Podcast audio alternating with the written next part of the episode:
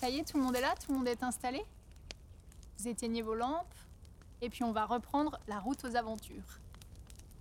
On nous avait dit Vous ne traverserez jamais la Turquie en automobile. Il vous faudra embarquer la voiture pour atteindre Ankara. La zone militaire d'Ismit est infranchissable. On ne vous accordera même pas l'autorisation de passer. Vous aurez tant d'ennuis avec la police. Vous serez si souvent arrêté par les gendarmes, soumis à tant de tracasseries, que vous reviendrez sur vos pas pour prendre un bateau jusqu'à Beyrouth. On nous avait dit tout cela. Mais il ne faut jamais écouter les on-dit. Et en une semaine, nous avons traversé la Turquie par Izmit, Ankara, Konya et Adana. La première difficulté consiste à obtenir la permission de couper la zone militaire d'Izmit. L'ambassade de France nous donne, sur un papier d'allure très officielle, une demande d'autorisation et nous fournit un CAVAS, employé d'ambassade, pour nous guider à travers les méandres de l'administration.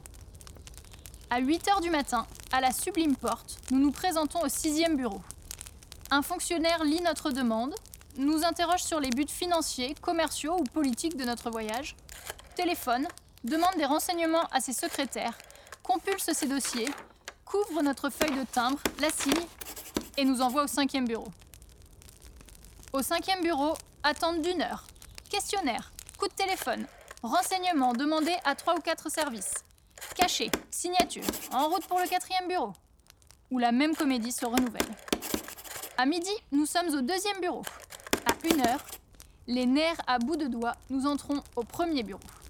Notre demande disparaît sous les annotations, les cachets et les paraphes. Un employé s'en saisit, la lit, et tranquillement. Tout ceci était inutile, messieurs. Il y a depuis trois jours une loi qui permet le passage et il déchire notre feuille. La veille du départ, nous allons, de l'autre côté du Bosphore, coucher au collège des frères des écoles chrétiennes de Ferriqueuil.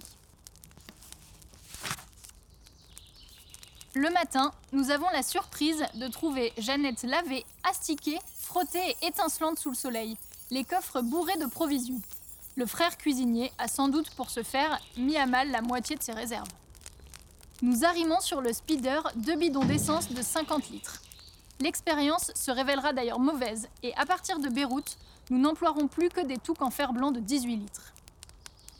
Dimanche 12 septembre. Nous traversons la zone militaire.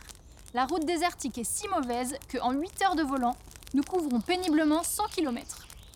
Les ornières se succèdent au cassis et les tronçons praticables s'achèvent brusquement sur des fossés inattendus si profonds qu'il faut les aplanir à la pioche ou les combler de cailloux.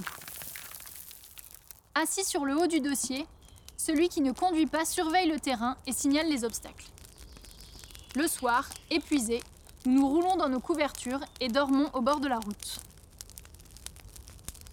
Lundi 13.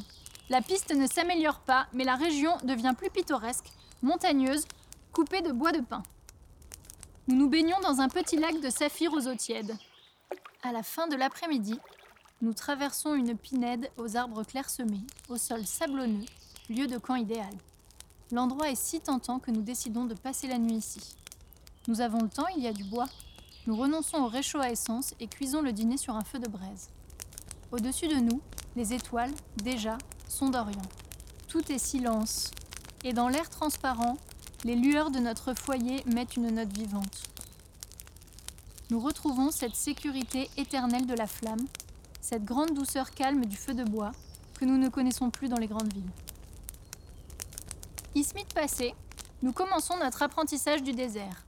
La piste est recouverte de 15 cm d'une poussière impalpable, douce aux pieds comme du talc, qui s'élève derrière la voiture en un sillage de 2 km et, dans les ornières invisibles, déferle comme une vague au-dessus du capot. Pour nous protéger, nous mettons sur la tête des serviettes ramenées sur le visage et ne laissant que les yeux à découvert. Il suffit de rouler deux heures sur ces pistes pour comprendre l'origine du costume Targui. À l'horizon, des torsades de poussière blanche montent verticales, soulevées par le vent. De petits tourbillons se forment parfois devant nous, courent au ras du sol, augmentent, s'enfuient, deviennent dans le lointain des colonnes majestueuses. Des caravanes de chameaux semblent sur l'horizon les maillons désunis d'une chaîne. Mais pourquoi, plus près, le chamelier qui les conduit porte-t-il, sous le soleil de feu, casquette ou chapeau melon? Aux alentours des villages, des troupeaux de chèvres pestent une herbe rare. Des molosses à fourrure épaisse poursuivent la voiture. Ils nous abandonnent à 40 à l'heure. Dans le vrai désert, les slougis de noble race nous tiendront à plus de 60. Brusquement, au tournant d'une dune, la ville s'épanouit sur le désert, resplendissante de blancheur, de confort et de luxe. Ainsi nous apparaît Ankara, capitale volontaire de la Turquie, ville lourde de souvenances romaines, gauloises ou moyenâgeuses, mais ville ultramoderne sertie au cœur du sable. Une main de fer a créé en pleine nudité du sol ces routes macadamisées qui, au bout de quelques kilomètres, se prolongent en pistes impraticables ou butent contre une dune. Ces hautes maisons de style cubique, ces palaces, ces monuments publics vastes comme ceux des plus grandes cités européennes, ces avenues où les grosses huit cylindres voisinent avec des charrettes à roues pleines surgies des temps antiques. À Konya, que nous traversons par Tarsus, nous retrouvons sur les traces de Saint Paul les premiers souvenirs bibliques.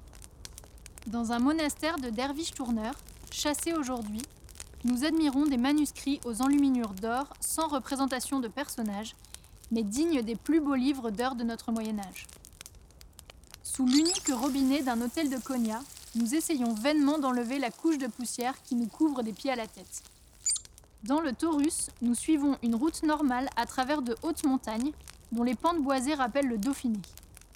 Quelques kilomètres avant Adana, un petit torrent nous arrête de son bruissement frais d'eau vive.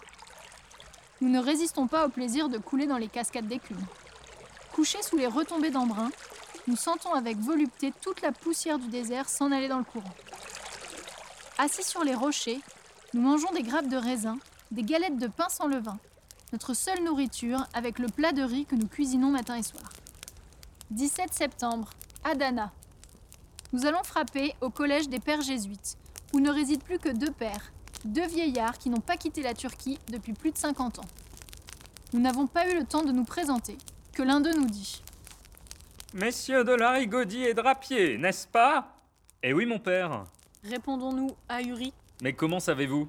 J'avais lu dans la croix que vous partiez pour Saigon. On disait que vous passeriez par Mossoul. La chose me paraissait peu probable. Votre route était Adana, et j'étais sûr que vous viendriez nous apporter un petit air de France. Soyez les bienvenus ici. Votre chambre est prête. 18 septembre. Nous passons la frontière de Turquie et entrons en Syrie, où, ravis, nous nous étonnons de voir, après le labyrinthe des pistes turques, des croisements signalisés. Héritière des traditions romaines, la France, partout où elle passe, construit d'abord des routes. Et la suite demain.